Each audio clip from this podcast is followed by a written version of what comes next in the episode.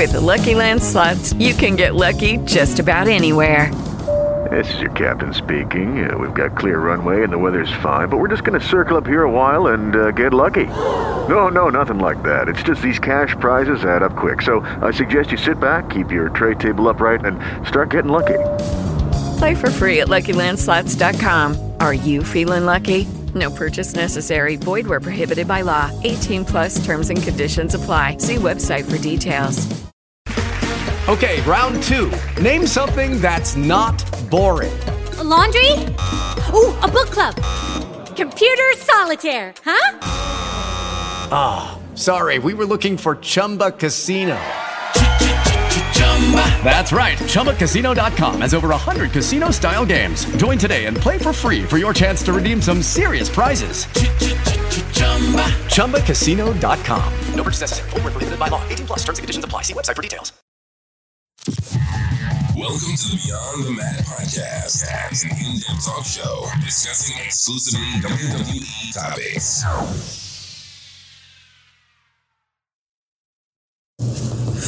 My name's Rick Boogs, and I came to rock with the Beyond the Mats podcast that is beyond the M A podcast. Podcast. Podcast. Ah!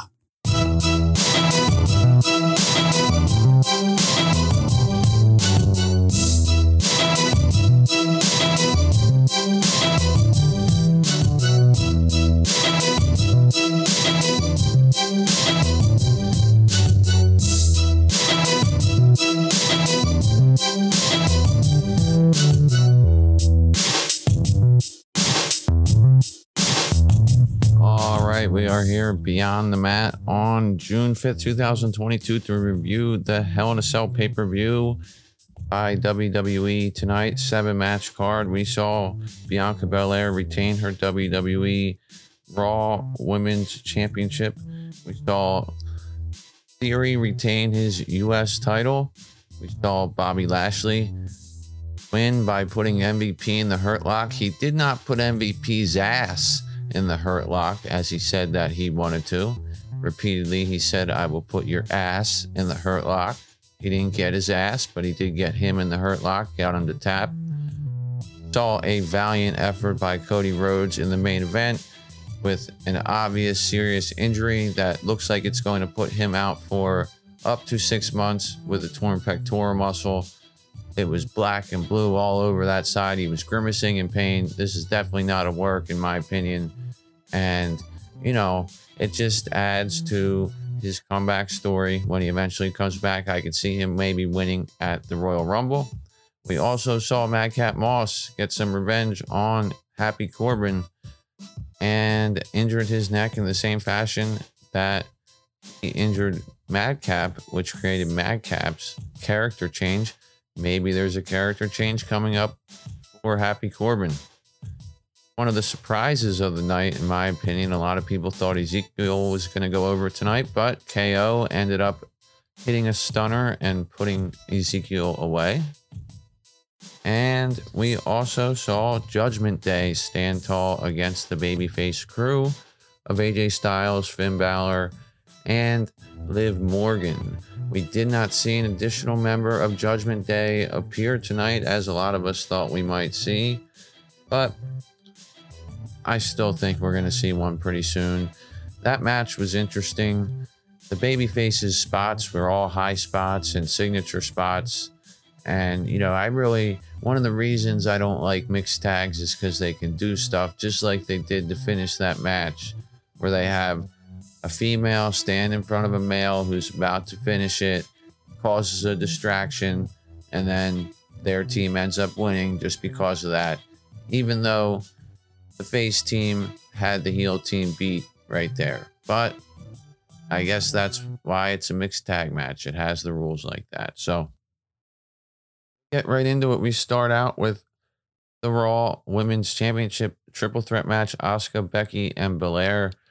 You know, this the story of this match was basically Becky was doing everything she could to win this match. We had a lot of points where one of the women was outside of the ring while the other two were working. In fact, it started out with Becky getting thrown out of the ring pretty early. Asuka clothesline Belair. Becky then pulled Asuka at ringside, knocked her down. Belair grabbed Asuka as she was trying to hit a flying armbar and pulled her up into a power bomb position, threw her into the turnbuckle. That was pretty nice. Becky attacked both of them in the corner, though. After that, she hit a nice looking blockbuster on Belair. Becky and Belair now were in the ring in control. Was Lynch at this time. Bianca fight, fights off of Becky there. Becky dodges a charge by Belair and she takes out Asuka, who just came up onto the apron. So Asuka was ringside at that point. Nice looking spot here. Becky's on the top rope, nails a leg drop on Bianca while Bianca was hanging on the second rope, goes for a tilt-a-whirl armbar and hits a back exploder. Baseball slides to Asuka. So Becky's in control a lot of this match. You know, she went for a lot of different pin attempts and Asuka broke them up. And that was one of the big things that sort of foreshadows the feud between Asuka and Becky after this match is now over.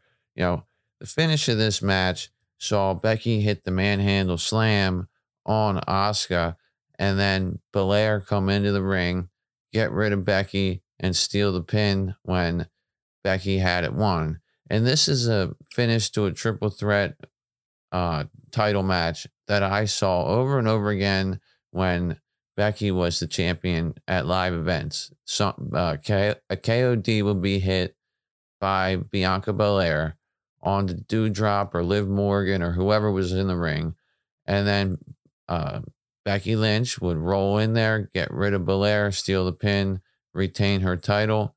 It's a very heel move by Belair, but they're trying to add some edge to her character as she gets ready for her feud with Rhea Ripley. And she's going to need an edge in that feud. I also think that we are going to see a heel turn eventually from Bianca Belair. It only makes sense. She is a very lovable character and very endeared by the fans, but she's also a very cocky character. And I just think that she'll work better. You know, she does everything so right and so good all the time that I think it's okay for her to steal the pin in this match, especially when there was continuous points where she was in peril and almost lost, but Asuka ended up coming up and breaking up the pin. So I don't have a problem with the finish, you know, given the context of everything that was going on in the match. You know, you had Asuka lock in the Asuka lock twice. Bianca was trying to power out of different things. She had a nice looking delayed suplex at one point on Becky where she did her little marching things. But at the end of the day, the hip attacks by Asuka and everything that Becky was able to do made the match absolutely entertaining because we saw all three of these women really show all their skills, but it wasn't enough to overcome Bianca Belair. She was able to escape from ringside and get rid of Becky Lynch after she manhandle slammed Asuka. Asuka takes the pin here, and we move on with our champion Bianca Belair. And it looks like we're going to get a feud with Becky and Asuka as originally planned, like I mentioned earlier. And then for Bianca Belair, she's most likely going to move on to Rhea Ripley because we've been seeing that at house shows and dark matches recently. So it all makes sense for Bianca Belair to go over here. The way she went over, some people will say is heelish, but I think it was necessary in the match. You know, it's a triple threat match. You have to find a way for somebody to defeat everybody how is she going to come in there? What's she going to do? KOD every every time she went for the KOD, she couldn't get it. That was part of what the story was. She was going for the KOD multiple times. She couldn't get it. She couldn't do the things that she wanted to do. She went for 450 splash and ended up missing. And it ended up being the other women that ended up actually winning the match for her. So that is very heelish and it does kind of make her come off as weak, but she made moves in the match that were strong. And overall, I like the way they presented all three women in this match. it does give Becky a, a claim to want to continue to feud with Belair, but I think Asuka is who she's going to be feuding with, and Belair is going to move on to Ripley. I'll tell you one thing about Asuka though. Like in this match, some of her offense looked very nice, and then she does these German suplexes, very low angle that I just don't think are very impressive. And you know, I, I know that's her style and everything like that. Her striking ability was great in this match, and you know, the three different styles of the women really work together. Lynch is just a master in the ring with whoever they put her with she really carried this match a lot more than she may be given credit for. And, you know, she made this thing really work and gel between all three women. And I think made Asuka gel better with Belair. And really, to me, was like the soul that really brought together the different musical notes being played by each of the competitors in this match. And at the end of the day, Belair goes over, but Becky Lynch to me was definitely a shining star in this match and came out looking really good despite the loss. Moving on, our second match was MVP and Omos taking on Bobby Lashley. Backstage, we had Cedric Alexander bothering MVP, asking him to join the Hurt business or to continue the Hurt business, whatever you want to call it. And MVP said, you know what? There is no more Hurt business. Get away. Omos says, stay away from me. So then we get into the match, and the finish sees Cedric Alexander come into the ring and interfere. We have Omos try to choke slam him out of the ring. This distracts him while Bobby Lashley spears him to the floor, out to the ringside area, locks on the hurt lock to MVP. MVP taps out, and Bobby Lashley walks away looking strong, winning this match, defeating two guys. Hopefully, this feud is over. I don't think that we're going to see Cedric Alexander with Lashley after this, given the fact that Cedric Alexander was shown backstage later and Lashley said, No, I don't want to be with you. Don't have anything to do with any of my matches ever again. So I think that answers that question. But this match had some nice spots. You know, we saw Bobby Lashley try the snap suplex on Omos, but Omos was able to suplex him. I think that was the first suplex I ever seen Omos do. He hit the snake eyes and then a couple stinger splashes. So Omos is doing a little bit more in the ring than he had before. Bobby had to use his speed here to really make Omos look a little bit better. You know, he's doing all the work in these matches with Omos. He's the one taking most of the bumps. He's the one get, dishing out a lot of the stuff while Omos no sells and using his speed to make things look a lot more entertaining. MVP in this match, you know, did some ground and pound and things like that, but nothing too impressive. He got reversed when he went for a famouser attempt. And, you know, I just didn't think that MVP was all that impressive in this match, but his purpose was to take the pin, in this case, the submission, so that Bobby Lashley could look strong and basically prove, yeah, you might want Omos because he's a bigger guy, but you picked the wrong guy because I just put your ass in the hurt lock. And like I said, he didn't put his ass in the hurt lock. He put his arms and his neck and head in the hurt lock. But he put him in the hurt lock and he tapped out. So he demonstrated to MVP that he picked the wrong guy. And so hopefully we'll move on now from this and Bobby Lashley can move on to something else, especially since we may have lost one of the top baby faces on Raw for a while. And we need Bobby Lashley to continue to grow in that respect. So, you know, the match really showed a little bit more of Omos's abilities and it put Bobby Lashley over as somebody who can overcome those odds and it got MVP's feet wet again. I don't know what we're going to do with that.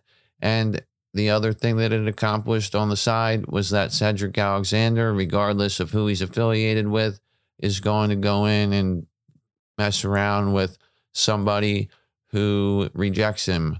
And I don't know where they're going with him next, but I did like his involvement in this match. I actually thought that he might and be involved on behalf of MVP and Omos, but they made it clear they didn't want that before the match. So he came in and ruined it for them. And at the end of the day, does that make Bobby look weak? No. He still overcame two guys. He still speared Omos out of the ring and he still made MVP tap with the hurt lock. So I thought all of it was well done, well worked match by everybody. And, you know, hopefully that everybody can move on to other storylines and we can build up Lashley as a legitimate title contender now.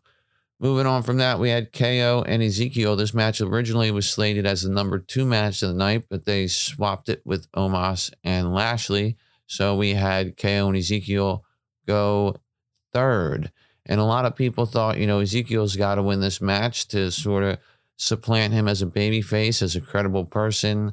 And, you know, KO winning this match doesn't do anything for him. He can take a loss, but you know, I was talking about this with my buddy Chris, and we both just came to the conclusion KO's got to win this match. He's going to win this match. And sure enough, he did. Now, he looked very smooth in the ring. You know, when KO hits those sentons and then hits the moonsault, you know, that honestly should end the match. That was a beautiful sequence by him. I love it when he does that in his matches. That got two. He went for a moonsault at another point in the match, and Zeke got his knees up Zeke did do some decent work in this match, and it went longer than I thought it would. Zeke really did some stuff that I didn't think that he could do, just as far as some of his reversals and hitting the stinger splashes like he did. But ultimately, Kevin Owens hit two super kicks, nailed his cannonball, and Zeke ran right into the stunner. Kevin was going for the stunner multiple times throughout the match. It was real fun. Every near fall you know, Kevin saying that was three, that was three, just like a true heel. And he's yelling, calling him Elias the whole time, you know, yelling at the crowd saying this is Elias, not Ezekiel. You know, KO was really funny throughout the match with the way that he was, you know, verbally assaulting Ezekiel, you know, calling him a liar and all this stuff. He ends up winning with the stunner after getting blocked two times on it, hits it for the third time off of that cannonball super kick sequence. And we move on with KO defeating Ezekiel. Now, what is next for Ezekiel? Is he going to feud with Chad Gable now and continue this insinuation that Elias is a different person? Are we going to see Elias now come out and say, Hey, I'm here to defend my brother that you just beat up? Maybe they'll have Alpha Academy and KO beat the crap out of Ezekiel and he will get written off TV for a little bit, grow a beard back, return as Elias, and say he's here on behalf of his brother that you sent away to the hospital or whatever. I don't know. But I don't think it makes any sense to continue having Kevin Owens feud with Ezekiel. As enjoyable as Kevin Owens has been, Kevin Owens needs to move on to somebody else now, especially since we have Cody Rhodes out. You know, I thought maybe Cody Rhodes would move on to Kevin Owens, but there's other baby faces he can feud with, including Lashley and things like that. In fact, I think Lashley and Owens would be a great thing for the both of them and be two credible opponents facing each other and two guys who, you know, are very high up on the card and both need that kind of push and not do this kind of comedy stuff. Chad Gable is much more suited at this point to be doing stuff with Ezekiel.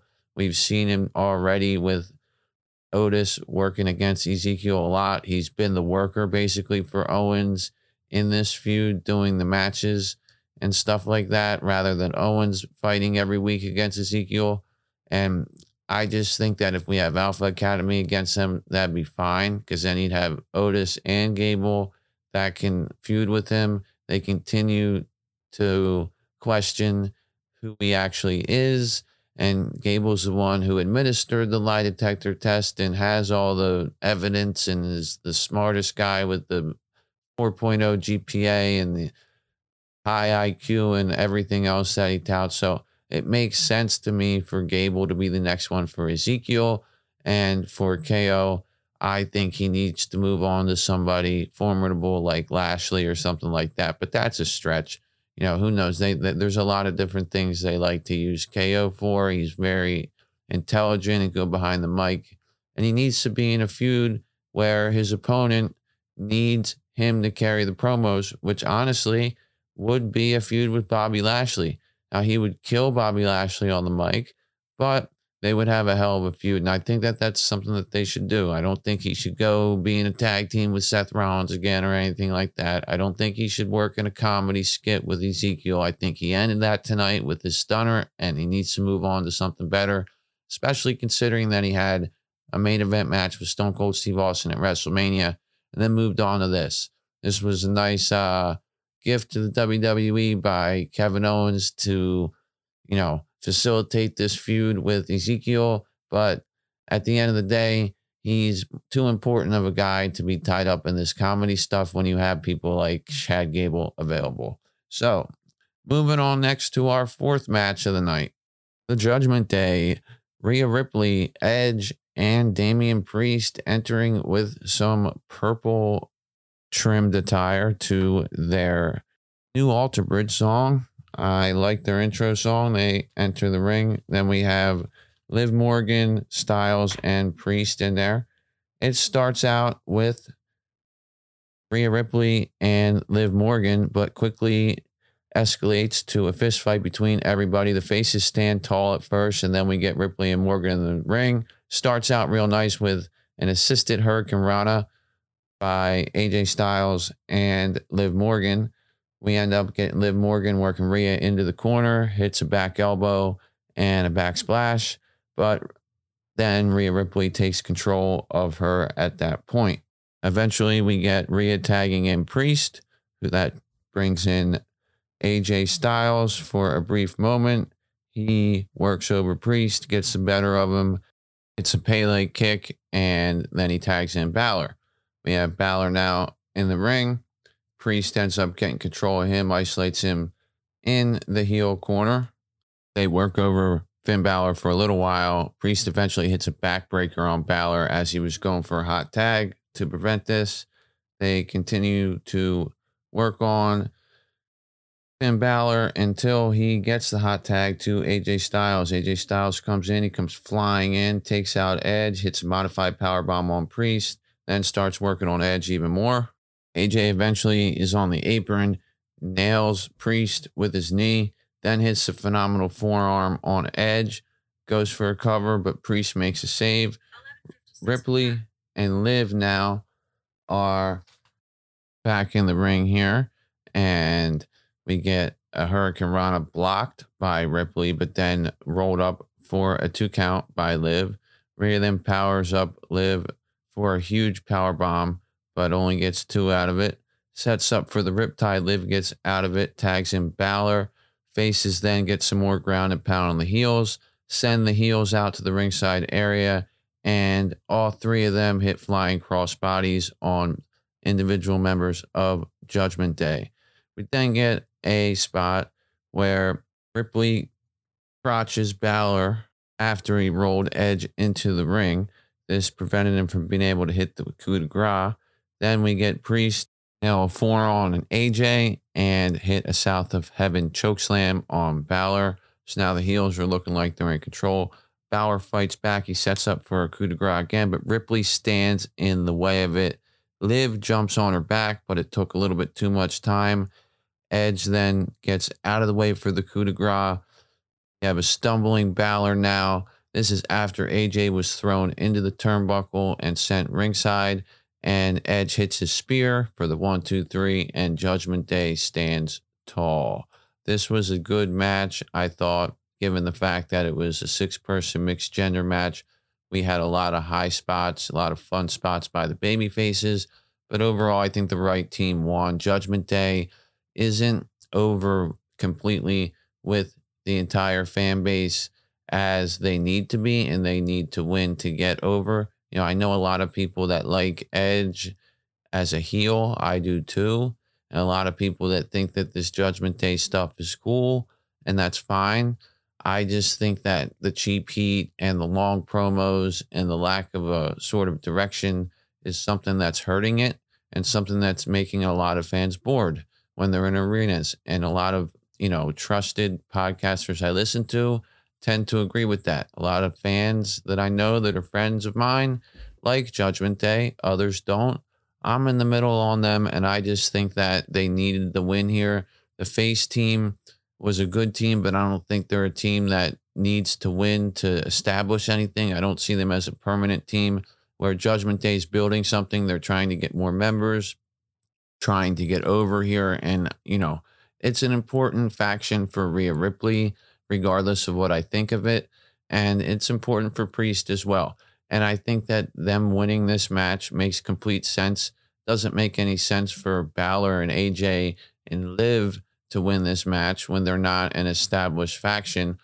They're just the default baby faces feuding with the faction right now. I mean, if you think about it too, you know, Balor and AJ right now as baby faces, like they're baby faces because we all like them and they do baby face move sets, but they really aren't like true baby faces in a sense of how they cut their promos and other things that they do. They're just de facto baby faces because they're feuding with heels and because people like them and because their move sets are very fun to watch.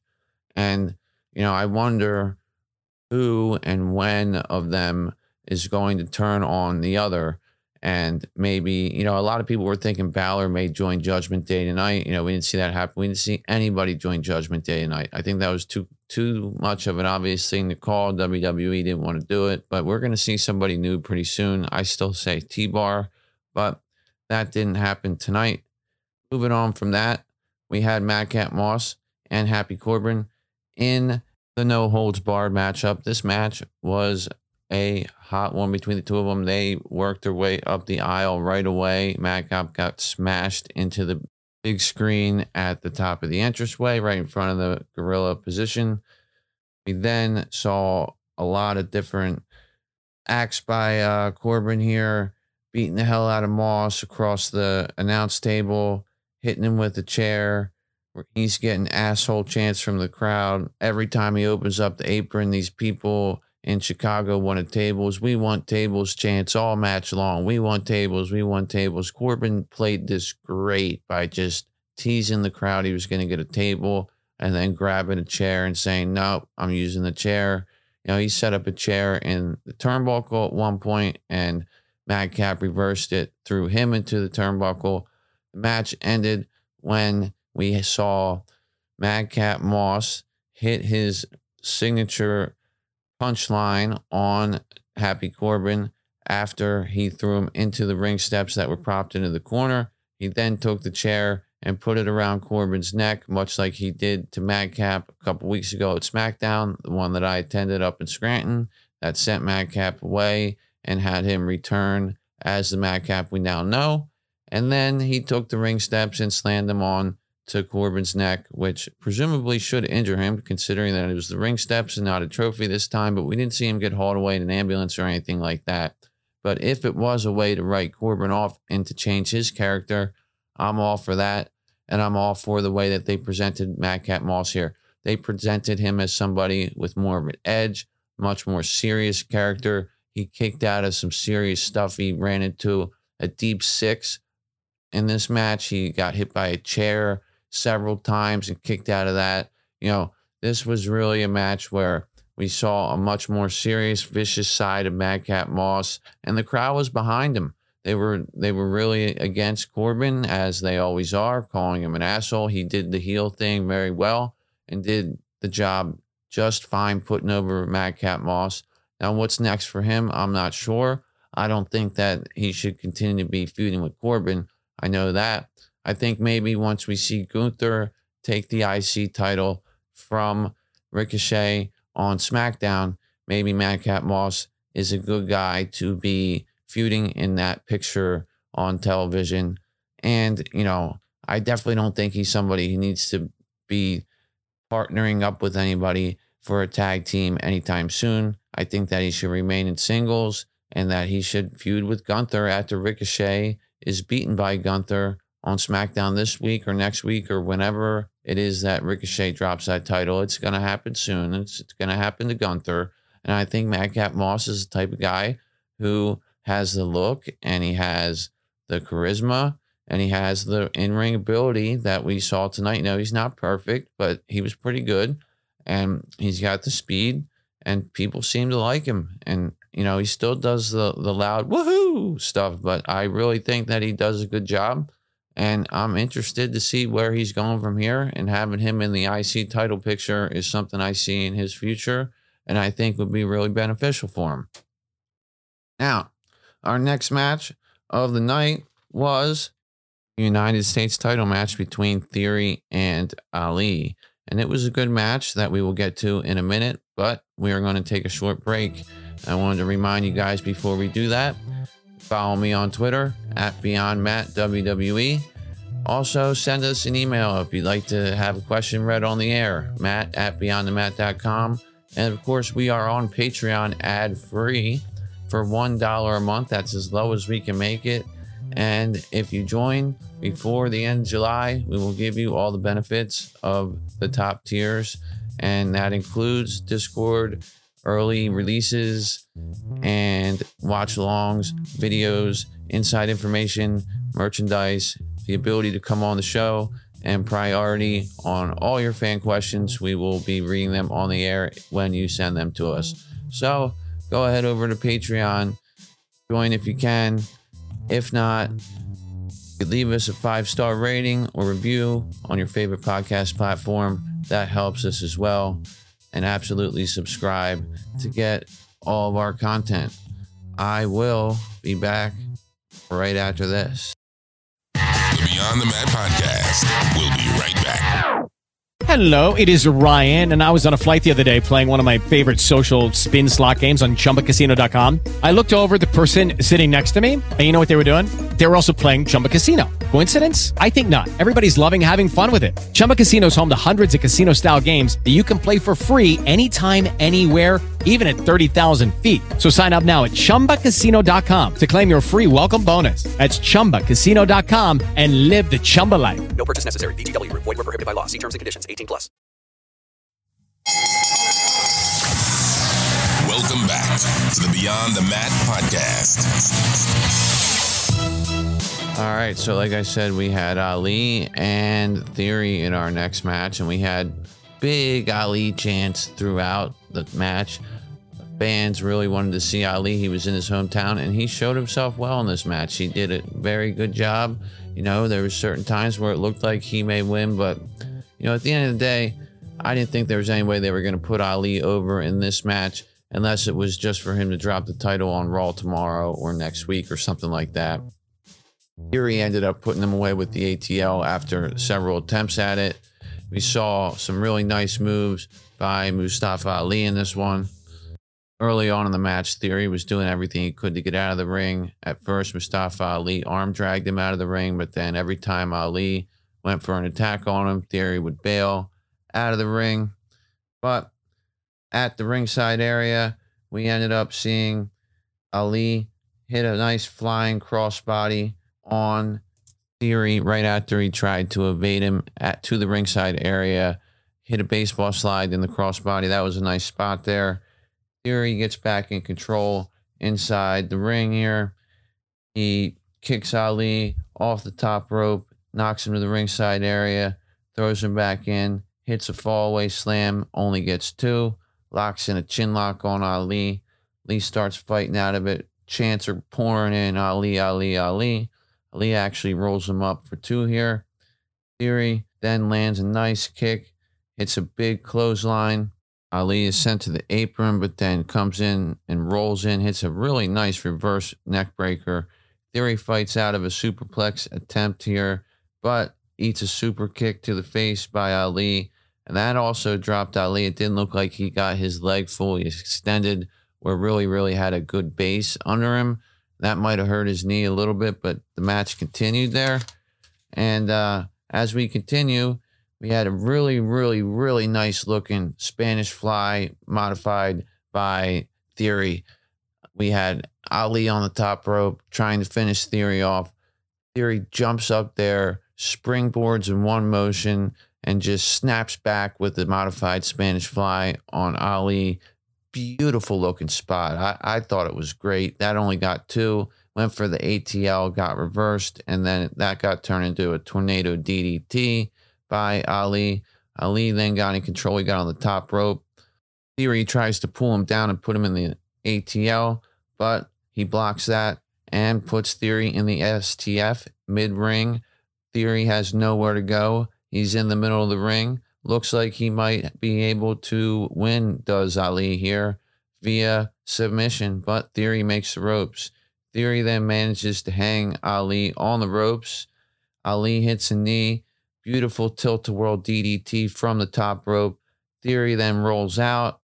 He baits Ali into a chop block, gets him back in the ring, and finally hits the ATL for the one, two, three victory. Great showing by both men here. Good title defense by Theory. Great heel work by him, you know, being that heel that shows ass and wants to get the hell out of the way when a baby face is is coming at him, attacking him. Ali had some really nice moves. Theory really put himself over with stuff like that Spanish fly.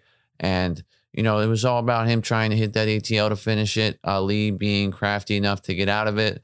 But at the end of the day, Theory was able to take advantage and win this one. Now, where we go from here, we got Theory, you know, needs to continue defending that U.S. title belt and be proud of it as long as he has it because that's what he's got. And it's, you know, the only title other than Bianca's title being defended on Raw at all. So, you know, we need him to continue to do that.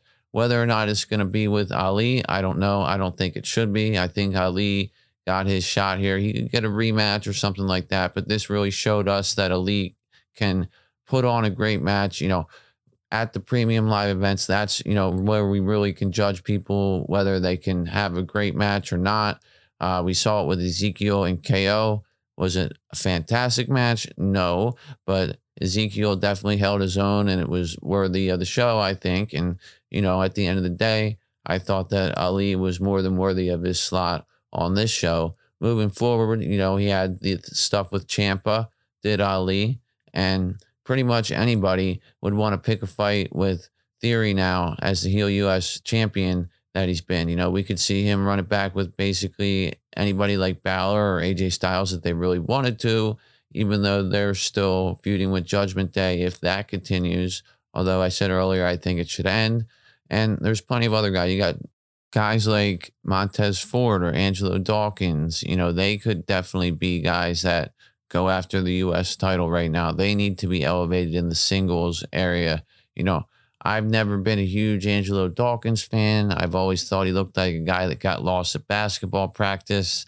But lately, I've really been seeing his personality and that he's actually underappreciated. You know, it's almost like when you think of the artist OutKast, they got Big Boi, they got Andre 3000.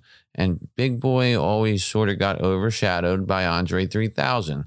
And Big Boi was an outstanding rapper on his own right. So in this case, it's almost like Montez Ford is Andre 3000 and Big Boi is Angelo Dawkins. He can work, he can do some funny stuff, entertaining stuff in there with Miz the other night, giving him a high five when he's trying to do the hands up, you know, your mouth goes shut. So I think that for theory, we got babyface opponents he can face.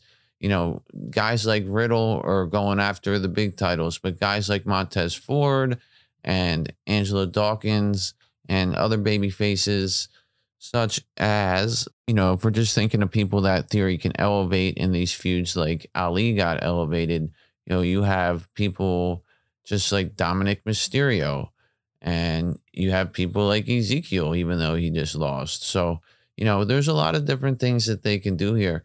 You can even see Bobby Roode going after this because he has been presented as a babyface lately at house shows in his glorious characters, and they may be turning him babyface, and he could be somebody who could elevate the U.S. title itself by feuding with Austin Theory here. So I think either way, you know, we have babyface opponents lined up for Austin Theory, and Mustafa Ali has heel opponents lined up like Ciampa even Kevin Owens could be somebody who he feuds with now to elevate him if that's something that they want to do with Kevin Owens, if it's not going to be Owens and Lashley, which would be a big feud to sort of do without a title involved. And there's not really a reason for Owens and Lashley to be involved with one another. I just would like to see it because I like the two of them. And I'd like to see the way that the mic work is done. But regardless, they're going to move on to doing something and we'll see, you know, what happens here. I don't know that it's completely over between Ali and Theory, but it quite frankly should be because we should see more people getting a shot or an opportunity at the U.S. title, and Theory holding the U.S. title should be defending it against more people to supplant himself as the champion and to make that title feel relevant and important, especially since it's only the second title on Raw behind the women's title. Moving on from that, we got our next match. This match was our main event. We had Seth Rollins and Cody Rhodes inside the Hell in a Cell. We found out earlier today that Cody Rhodes was injured weightlifting, tore his pectoral. I honestly thought this might have been a work, you know, something that they could use to put over Cody more as a baby face, that, you know, guy that just grits his teeth and gets through it no matter what. He comes out with nearly half his left side of his body bruised and purple. It looked horrible. You could just feel the air come out of the building when he took his jacket off, and everybody saw that. And the reason why I don't think it was a work is because, regardless of if it looked sort of a little bit made up or something like that, it really, you can't replicate the facial expressions that Cody Rhodes was with, the grimacing every time he tried to extend his arms, even at the end when he was celebrating. The faces he was making were ones of Jesus, I'm in a lot of pain and I need to stop what I'm doing right now. So, you know, he is a warrior to get through this match. We may not have him back in action for up to six months here if it is a torn pectoral and he needs surgery. But for him to go out and, and do this main event match, given the fact that he nearly could, you know, very shorten his career. He could end his career, quite frankly.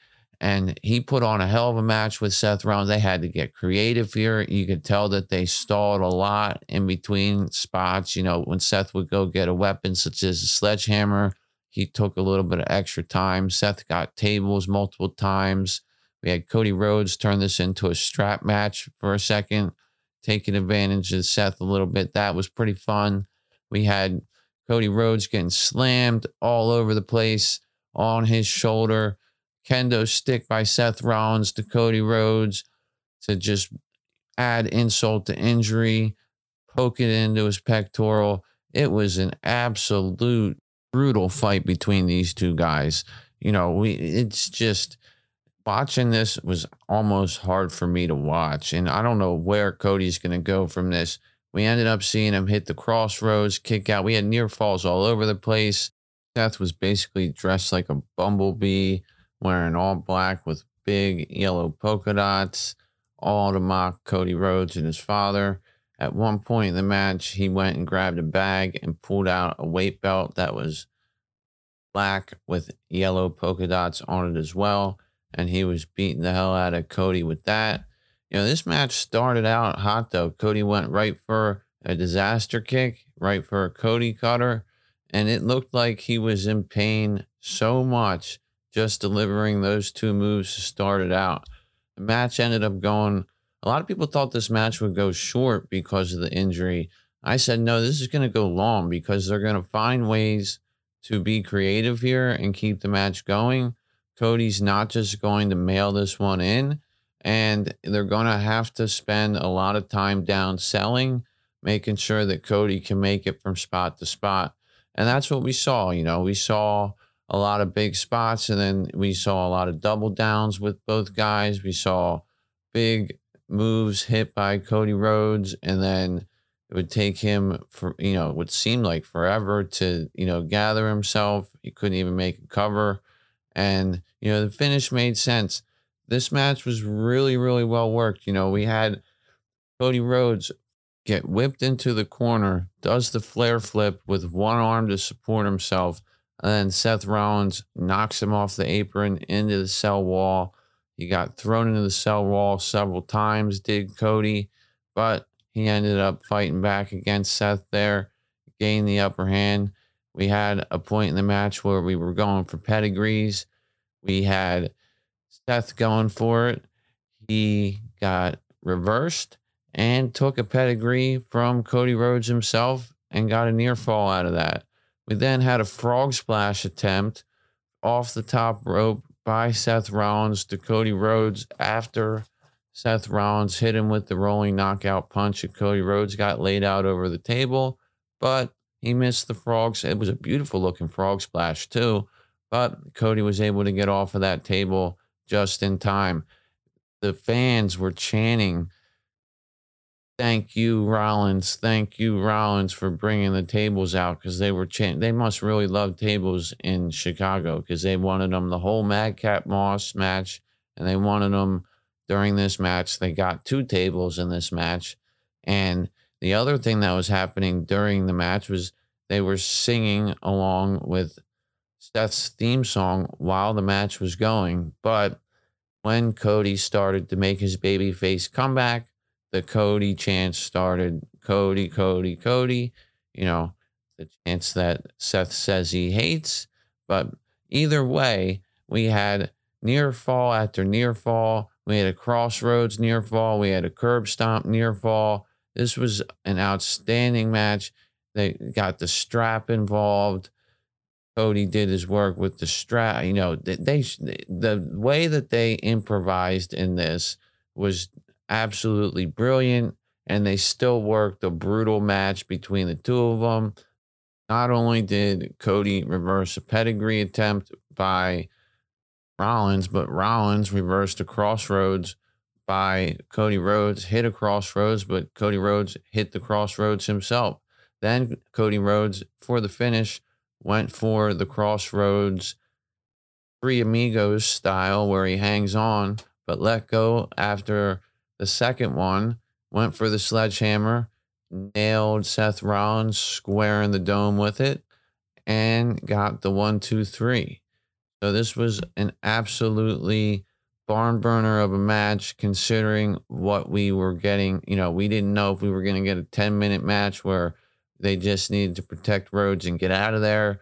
Maybe they changed the finish, have Seth win because of it. But no, they had Cody Rhodes pushed through his injury. And when this match commentary was putting it over the whole time, how gutsy he was. And, you know, that's the reason why you would think maybe it's a work, just to make him seem like more of a gutsy competitor that will do anything to win no matter what, because he is, you know, destined to be champion and an injury is not going to stop him. But this was a legit injury and he went out there and put on an excellent match even though you know we needed longer selling and they need to get creative and things like that you know power bomb through the table things like the big spots in this match. And i just thought that you know both guys deserve a lot of credit for making something work and making something great in the main event given the fact that one of them was severely injured. You know you, you could he was favoring his arm the entire time it was really, really brutal to watch. And, you know, I like the way that Seth used the kendo stick and used other maneuvers to sort of uh, work on that injury and, you know, add insult to it. And that was a good part of the story told here, too.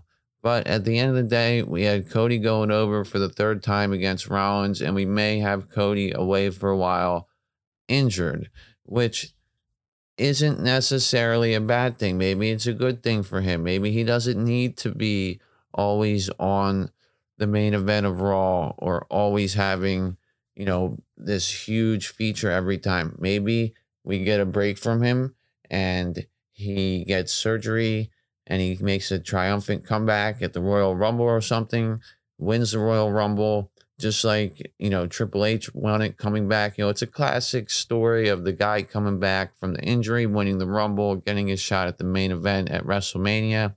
Doesn't necessarily have to be against Roman Reigns if Roman's still the, any kind of champion at that time, because he might not be the double champion at that time. And like we all think, Roman Reigns is probably facing The Rock next year at WrestleMania. But We could see Cody Rhodes win the Royal Rumble and challenge whoever is holding the other title that Reigns doesn't have. Or if Reigns isn't the champion, then problem solved there. But I really think that at the end of the day, if this is a legit injury for Cody Rhodes, that he can overcome it and come back and be just as big a baby face as he was. But they're going to, in the meantime, going to need people like Lashley and whoever else they consider a baby face on Raw to step up and be part of a bigger program. Rollins is going to have to get involved with somebody else. Maybe it's Lashley. I don't know what they do. To be honest with you, the best thing for both shows, for WWE as a whole, would be to get one of those belts off of Roman Reigns as soon as possible so it gives the top tier guys something to fight for. I'm all about storyline. I don't need titles as props for storylines, but at the end of the day, they don't have that great of storylines for the top tier guys to get involved with. You got Lashley messing around with the Nigerian giant Omos. He can Omos can mess around with Apollo Crews and Akira Tozawa. That's who he should be fighting with. MVP doesn't belong in the ring. He belongs behind a mic. Lashley should be fighting somebody who's formidable and is on their way to a title, whether it's Kevin Owens, whether it's Seth Rollins, whether it's fucking Drew McIntyre. I don't care. They need to do something that makes things interesting with their top guys rather than having their top guys always in tag teams with guys they're trying to elevate or always doing comedy things and stuff like that. People will elevate themselves showing their own in ring ability, working with one another. And that's something that they're going to have to do in the women's division as well. And a lot of people, you know, had a problem with Natalya winning that six pack challenge on SmackDown. And I'll tell you why I don't have a problem with it. Natalya is a seasoned veteran. She's somebody that can take an L from Rousey. She's a heel that people are going to boo. They need Rousey to be facing somebody who's a certain heel and that, you know, can work a style match that'll put Rousey over, that'll be something that fans will actually want to see. And if Rousey can put on a good match, she'll get a little more over with the fans. We know that we don't like her act behind the mic. That's fine. We know we don't like her attitude. That's fine. But if she's going to be a fighting champion, then fighting people that are formidable makes the most sense. We've already seen her in a match with Raquel Rodriguez, and Raquel Rodriguez showed herself well. But we know that they're not going to make Raquel Rodriguez the champion right now. So it makes no sense to put Rodriguez in a long term feud with Ronda Rousey just to have her lose when we've already presented her as strong. She was presented as strong in the six pack challenge. Now she needs to build up a little bit, maybe turn heel and then challenge Ronda Rousey if she's still the champion. But you can't have Raquel win the six pack challenge now, have face versus face for the title. I know they've done it before with heel versus heel, but face versus face really doesn't make any sense. It's like two baby faces fighting. To me, it's like, okay, why would they fight? Why wouldn't they just talk it out? Because they're baby faces. Two heels makes a little more sense. Now, the other reason why Natalya makes sense is everything I said about her, but also her attachment to Shayna Baszler being her tag team partner. Shayna Baszler is definitely the bigger feud that they're building towards for Ronda Rousey. And we might see that at SummerSlam or something like that. We saw a tease of them square off in that tag team match, but we never got to see them make contact. WWE likes to do this. They like to tease two different people that we know we want to see feud, but not have them make contact. If you have somebody like Shotzi, Aliyah, or whoever else was in that match, Xia Li win, all they're going to do is be an opponent for Rousey who isn't really believable to beat her and whether or not it elevates them or not, like it did Rodriguez in that one match, a long term feud doesn't make any sense with any of those ladies. They need to work together against each other and build each other up and show their in ring abilities. We've seen Raquel almost beat Rousey. So now Raquel can fight against Shotzi, can fight against uh, whoever else. I don't know if Xia a healer or face or whatever, but it doesn't even matter. Now Raquel is strong and can help build those ladies, and those ladies need to be built up before they're in a title feud. It's one thing to have a one-off title match where the champion, you know, gives you a match where the underdog makes a run for the title and gives the champion a run for the money, but the champion ends up coming out with it. So it elevates them, much like they did with Raquel a couple weeks ago. But putting Raquel in a long term feud doesn't make any sense right now, given the fact we've already seen her not able to win yet. She needs more development and she's more formidable than any of the other ladies. So having Shotzi, Aliyah, Xia as somebody who would be a championship contender for any kind of feud other than a one off match doesn't make any sense. Now, I know Aliyah got locked in the locker room, wasn't even in the match, but I'm just mentioning her as a member of the roster. We also know that Lacey Evans is going to be on SmackDown now after getting flip flop from SmackDown to Raw, back to SmackDown, and that they're most likely going to go with her heel character but I'll believe whatever Lacey Evans is going to do when I see it because I've heard so many different plans for her. And I don't think they even know what they want to do. We've been told that we, she's going to be making her in ring debut, and that never happened. So we'll see what happens with her. And then, of course, we have returning Charlotte Flair and Bayley sometime this summer. And I think that that's going to be more of a money in the bank thing. You know, you got Flair, Bayley, Baszler, Shotzi, Raquel. That's four. You need two more. Maybe throw Xia Li in there. Even Aliyah. I don't really care, but you got six people you can put into your money in the bank match, and somebody can win that match and come out and face Ronda Rousey after that. I don't see any problem with Natalya doing it. I understand that her best days are behind her, but she is a seasoned vet and a gatekeeper, and it makes sense. She's a heel. She's just like a Dolph Ziggler or Miz or somebody like that. You know, she's the female version of those guys. That's why she's been somebody who's gone down to NXT to help along what's going on down there. So that's what I had to say about the women's SmackDown title picture because, you know, got to talk about SmackDown a little bit because this Hell in a Cell pay per view was 100% Raw stuff up until Friday night when we got the Madcap Moss and Happy Corbin match, which, like I said, I felt was worked very well. Got a different side of Madcap. It was a little bit iffy on whether or not Madcap would win this one. Maybe the fact that it was no holds barred would give Corbin the ability to win. But what it did was it gave Madcap Moss the ability to return the favor to Corbin for breaking his neck or doing whatever he did to knock sense into him to bury his old character.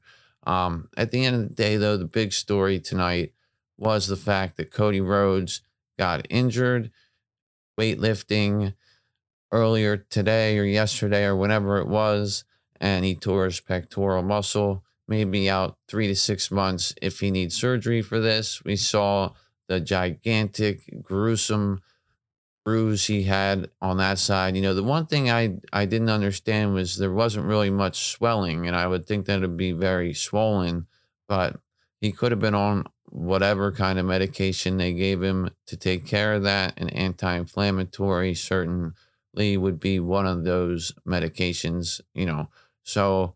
I'm not going to speculate that the injury was a work until it comes out that it was. I think it's a shoot injury. And without him, you know, a lot of people are going to have to step up. They're not going to have the Cody clock anymore.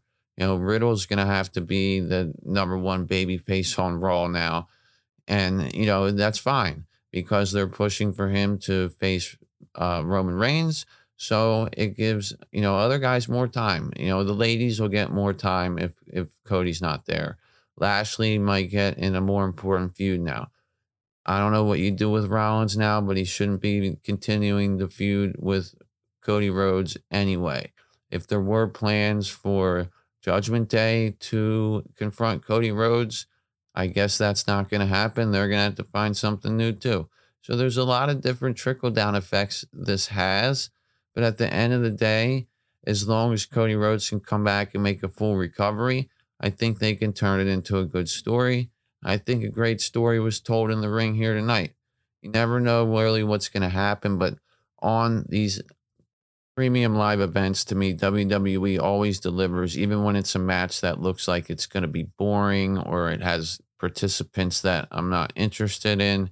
They do a hell of a job. You know, that's why they work on these things at house shows so much. That's why we see all these different things.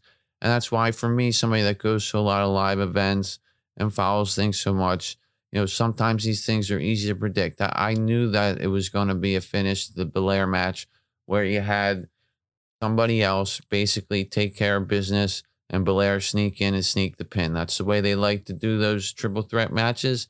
And it, you know, it gives them, gives somebody an out. It gives Becky Lynch an out to say, hey, I actually had that thing won, but now you come in and steal my pin. So maybe Becky has a beef about that. Like I say, I think that Becky's going to have her feud with Asuka. Maybe Becky broaches the subject of having a rematch with Bianca. Maybe it even happens on TV and then Asuka interferes with it and ruins Becky's chance. And then we get off to the races with Becky and Asuka. But I definitely don't see Becky and Asuka to continue to be in the title picture especially considering that wasn't the original plan. We know the original plan was going to be Naomi and Belair tonight, and Belair going over, and Asuka and Becky were going to be feuding. Now that they've taken care of the triple threat match, Belair can move on to Rhea Ripley. And we can have Asuka and Becky feud, which would be outstanding because they're so good in the ring. They showed it tonight. You know, they did outshine Belair in the ring, although Belair did some nice, impressive things. At the end of the day, though, to me, the most surprising match of the night was the Ali and Theory match. That match didn't look that great on paper, but Ali looked outstanding in it, just doing his babyface moves that he does. And Theory modified Spanish fly that he snapped off the top rope was just beautiful. That was one of the best things I've ever seen you know, recently. Very innovative and just very athletic by theory there. I really like the way that he works in the ring, and I really like his heel tactics. You know, he's not the same theory that he was a little, you know, a few months ago where it was just all fun and games taking selfies. He still does the selfie thing, but he's serious about it. He's got more of an edge now, and I like that. Kevin Owens and Ezekiel KO really showed off his smooth in ring skills. Like I said, the senton straight into the second rope moonsault. So smooth. He just glides right through that. Ended it with the cannonball and the stunner. And I like the way they teased the stunner a couple times. And Ezekiel was able to block it, but eventually he couldn't. At the end of the day, though, we had seven matches tonight, and we were putting up the Beyond the Mat pay per view prediction title. And we ended up with Kyle picking six matches correctly, and Chris and myself picking all seven correctly for a tie, and we have to go to a tiebreaker. So, our tiebreaker was the match time bell to bell for the main event, and my guess was 19 minutes 37 seconds. While Chris had guessed 24 minutes and 36 seconds, the match ended up going about 24 minutes. I got a remeasure the bell to bell, but it looks like we are going to have a new champion here, and it's going to be Chris. But I have to consult with the rest of the podcast members because we're not entirely sure if we're going prices right rules with the bell to bell time. And you either got to be very close without going over. And if you're over the amount of time, then you lose. Or if you just had to be the closest one to it. And the other part of it is that we haven't even totally figured out what the bell to bell time was. I'm pretty sure it was 24 minutes and around 18 seconds or something like that. So Chris would be the closest one there. Now, to me, I was pissed off because if Cody Rhodes wasn't injured, that match probably would have went around 19 minutes, but they had to do so many different things to sort of stall time, make sure Cody was okay, sell, things like that. That made the match a little bit longer than I think it normally would have been. But at the end of the day, it doesn't matter. It was an outstanding pay per view. Kyle did a good job picking his matches. Six out of seven's outstanding. You know, it made total sense to think that Ezekiel may win this. But at the end of the day, Chris and I had the revelation that KO might win, and we ended up both picking KO and both going seven for seven. So at the end of the day, we may have a new champion. I will announce that on the Raw review tomorrow. And that's about all I have for you guys tonight. I just wanted to get out a quick review of the pay per view. And I'll see you guys for the Raw review. Any news that comes out on Cody Rhodes or anything else, I will do an extra episode for you guys. And I will have news on Twitter and Patreon for you as well. Remember to subscribe to us on all podcast platforms. Follow us on Twitter at Beyond Matt WWE. We are on Patreon. Lowest tier is $1, goes up to $10 if you want to be that generous. But if you join the $1 tier, like I say, we will give you the benefits of all the tiers if you join before August, for the end of July, July 31st. That includes merchandise and Discord server and early access, ad free, which is probably the best part of it, not having to hear all the stupid ads during these podcasts. And you'll also be able to get all of our watch long videos that we're about to be posting. I got a lot of them ready in the archives, just got to get ready to upload them. Got the time for that coming up soon. So I'm excited to put that out for you guys. But other than that, I will catch you all tomorrow for the Raw review and any extra that I put out there. Remember to send us an email so we can discuss it on our What Really Matters show that Chris and I do. It's matt at beyondthemat.com. You can also hit me up on Twitter, like I say, at beyondmattwwe, and I will respond to any question there as well. Or post a question on the Patreon. We'll answer it. We'll put it from there as well. So until next time, guys. I think I'm going to go to the nearest nudie bar and, and have a drink.